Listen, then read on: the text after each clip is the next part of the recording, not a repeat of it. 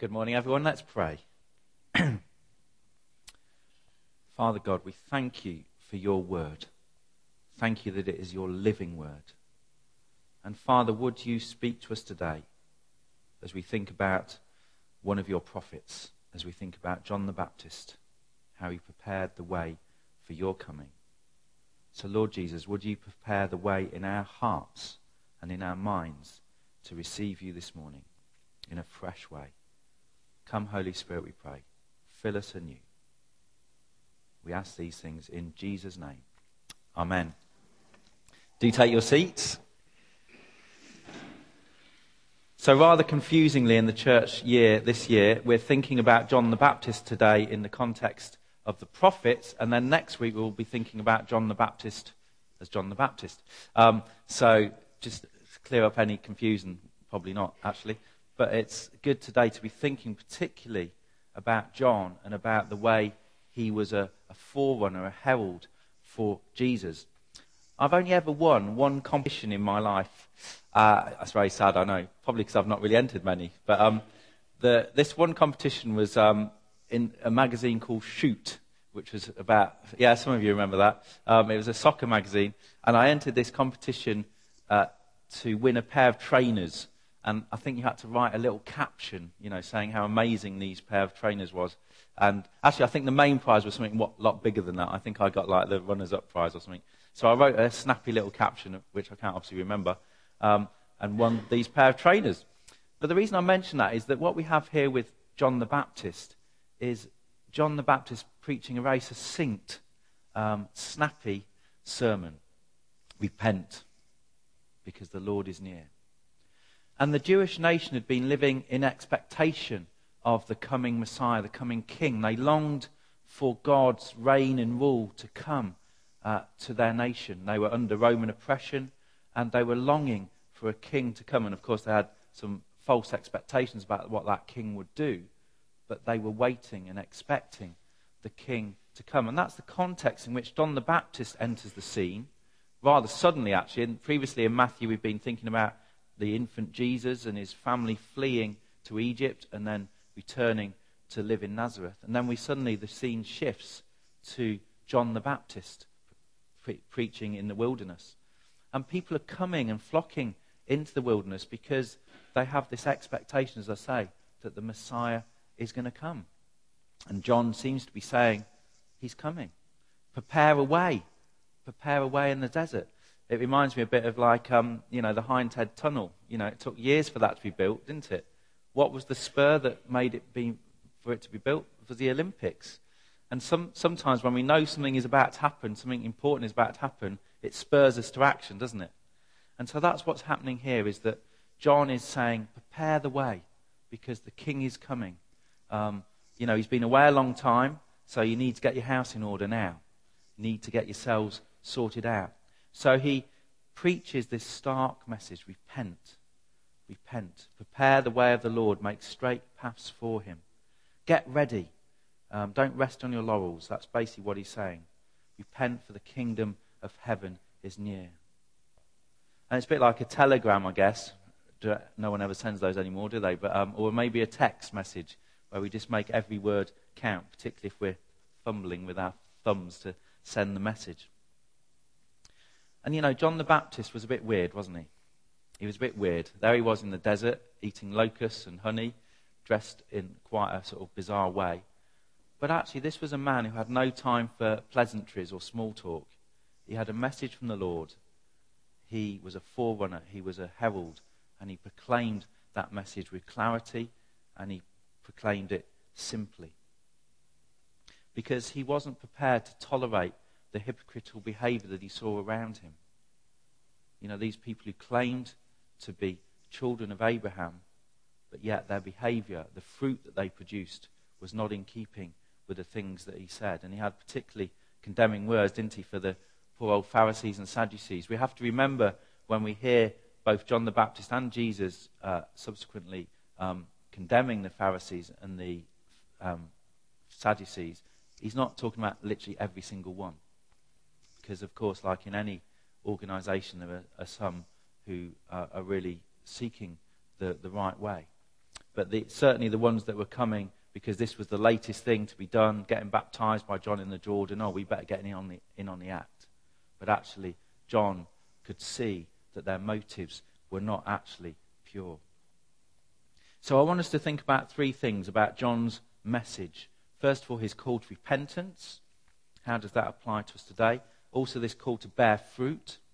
And then also, I think what emerges out of this passage is the call on each of us to point the way to Jesus, to be heralds who herald the coming of the King, particularly at this time of Advent. So, first of all, repentance. Repentance.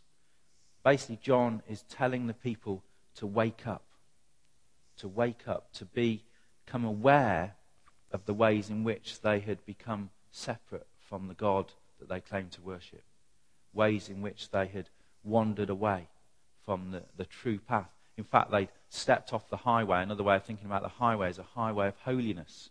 And so John's call was a call back to holiness, a call back to right living. And you will know that the word repentance literally means to turn around, you know, to face in this direction and to turn around 180 degrees and start going in the opposite direction. That's what repentance is. It's a change of mind. It's a turning around. But of course, much more than that, and we'll think about this in a moment, it's a change of behavior. You know, sometimes when we come to confession on a Sunday morning, we, we can genuinely feel sorry for the things that we've done, but then maybe we find ourselves the next week repenting of the same things. True repentance actually results in changed behavior. And that's why I'm so such a fan of the Diocesan uh, vision uh, strapline, which is transforming church, transforming lives, because that is what God is in the business of. He is in the business of transformation. And if we don't think we've got to change in any way, then we've really stopped being a disciple. Because a disciple is a learner. A disciple is someone who um, seeks to be changed and renewed uh, by Christ and by his Holy Spirit. So, baptism was the sign and the symbol that was used to represent this turning around, this cleansing from sin. And baptism was a ritual cleansing was a, a well-known thing within um, within the Jewish faith, but it wasn't necessarily that common. And it was amazing how many people flooded into the desert to receive this baptism. But there's a much deeper thing going on here with baptism because this baptism is also a sign of the new thing that God was doing in history, the new thing God was doing in Israel, the new thing God was going to do in the world. It wasn't just about individuals being cleansed, but it was about the fact that the king was coming, the Messiah was coming, who was going to bring cleansing and restoration to the whole world, actually. And it was also, would have reminded these people of their ancestors over a thousand years earlier, crossing the River Jordan into the promised land being freed from slavery.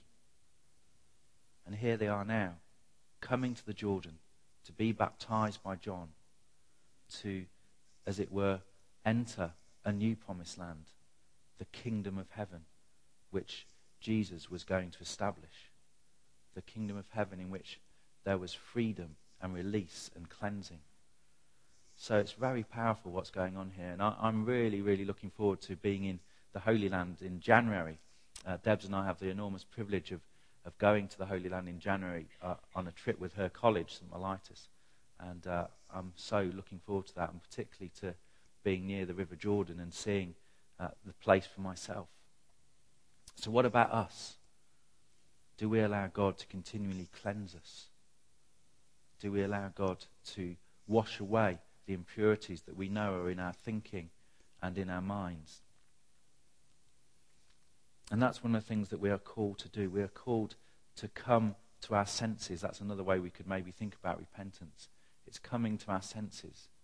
And what that means, I think, is using our senses, using uh, the things that we see, that we hear, that we feel, we touch, etc., to help us to see what God is doing, what God is doing in our lives, or what God is doing in our culture, and sometimes the ways in which God is not um, being allowed to act in our culture coming to our senses about seeing things as God sees them, seeing the world as God sees it, and seeing ourselves as God sees us. So repentance has those two aspects. It has that aspect of self awareness, of allowing God to reveal within us those things that keep us away from Him, but also revealing to us the things within this culture that keep us away from Him. Allowing Him to do that. Some of you might be aware of the um, ancient practice of examen, the examen, which is a, a wonderful practice which I'd really encourage to you. I haven't managed to make it a complete habit yet, but it's certainly something I try and do regularly, which is just at the end of the day to say, to, to go through your day, to review your day, maybe working backwards because it's easy to remember the things that have just happened, to review your day and just ask two questions. One, where have I been aware of God's presence during the day? And then secondly, where am I aware that I have not been aware of his presence where he's not where I've not been aware of him in my life. There's all sorts of different ways you can ask that question. But where God is present and where he has not been present. And I'd really, really encourage that to you as a way of helping us to grow in self awareness, helping us to grow in that sense of what God is doing within our lives, the movements of his spirit within our lives.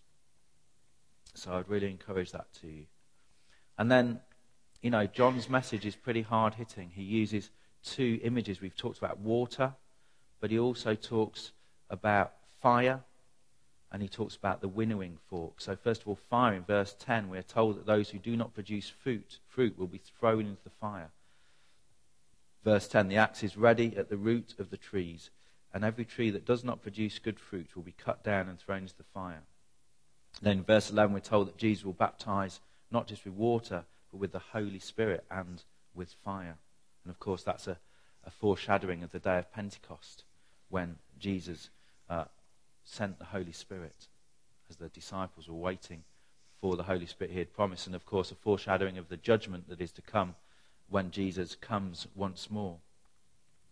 So, judgment and refining are what these symbols are about. And then the winnowing fork. Uh, this is a fork like shovel that tosses grain into the wind so that the light chaff would blow away.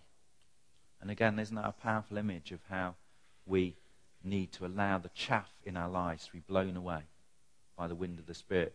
I often pray that prayer um, that God would separate the wheat from the tra- chaff in my thinking and in the decisions that I have to make, and of course that we have to make as a church. It's so important that we allow God to refine us to cleanse us, to let God burn away the chaff that is in all of our lives. Now, just to say, you know, it's very easy to feel condemned when we think about repentance and think about what's wrong in our lives. But actually, we need to put this in the context of God's grace. That God is a God of grace who loves us, who is patient with us, who doesn't reveal all of our sin all at once because we won't be able to cope with it. Well, I certainly wouldn't. I don't know about you. But we, if we are open to the Spirit of God, if we ask Him to reveal to us that sin which keeps us from Him, then He will be gracious with us. He will be, reveal as much as we can cope with. And then he will, uh, we can bring that to Him and allow Him to cleanse us and revive us. So, just very briefly then, bearing fruit. Of course, we're called to produce fruit in repent, uh, as a result of our repentance. You know, repentance isn't true repentance if it doesn't result in a changed life. And so we need to allow Him to grow the fruit of the Spirit within us. Remember in Galatians 5, we read about the fruit of the Spirit is love, joy, peace, patience, kindness, goodness, faithfulness, gentleness, and self control. That's a really good thing to ask ourselves every now and again. Are we growing in those things? Love, joy, peace, patience, kindness, goodness, faithfulness, gentleness, and self control. And if you're like me, there might be one or two of those things that you think, oh my goodness, I'm not so good at that. Well, welcome to the human family. That's what we're, we are like. But we can allow God to help us, to change us, to help us to grow by His Spirit. And then I think one of the most important indicators of the fruit that God is bearing in our lives is, is our desire to tell others. When Jesus is really working in our lives, we want to tell others about it. Because it's exciting to have that sense of walking with Jesus, of being changed and transformed by him. So are we like John? Do we point the way to Jesus? Now, of course, we can never do that perfectly. John the Baptist wasn't perfect either. But are we, in, in some way in our lives, revealing Jesus to others in the way that we live, in our acts of kindness, in our going the extra mile? Those sometimes small acts, but really important things that we do just to show our love for others. Maybe someone this Christmas, it's a particularly good time, isn't it? Because we don't really need an excuse to be kind to people at this time of year. So maybe that neighbour, maybe that person you see at the bus stop, maybe that person you see at the supermarket who you normally sort of shuffle by, you could just stop and, and speak to them. Sometimes, you know, it's really frightening when I visit some folk who I might be the only person they've spoken to that week. There are people who are lonely in our community. Think about who those people might be. And maybe just give them a phone call, drop them a card. It makes a huge, huge difference. So we need to point the way to Jesus. We need to prepare the way within people's lives to receive Jesus, and particularly at this time of year. And then the other stark warning in this passage is the one he gave to the Pharisees and the Sadducees who were relying on their ancestors. We're children of Abraham. Abraham's our father, so we're, we're all right. We're sorted. And many of us can rely on living off the spirituality of others or living off our past encounters with the Lord and actually not having a fresh vision and a fresh relationship with the Lord right now. So I'd really encourage you to think about that. Think about how you can use this time to come back to the Lord. Maybe use that practice of the examen. Maybe just begin to pray and read your Bible more regularly.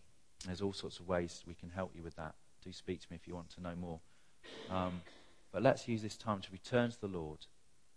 Not see to rep- repentance as a really heavy, horrible thing, but actually as a life giving thing as we are given freedom from slavery to cross the Jordan into the promised land, to live a life to the full, to live the life that God has called us to live, that is one of freedom, one of doing His will. Doesn't mean it'll be easy.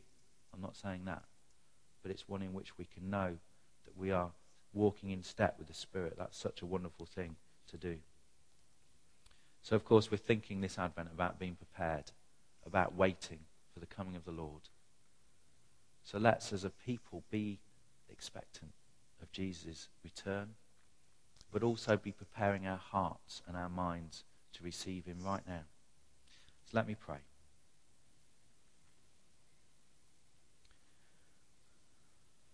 Lord Jesus, we acknowledge that we often find it difficult to follow you. We're aware of our own weaknesses. We're aware of when we don't live in the way you would want us to. But Lord, I thank you for your wonderful gift of forgiveness.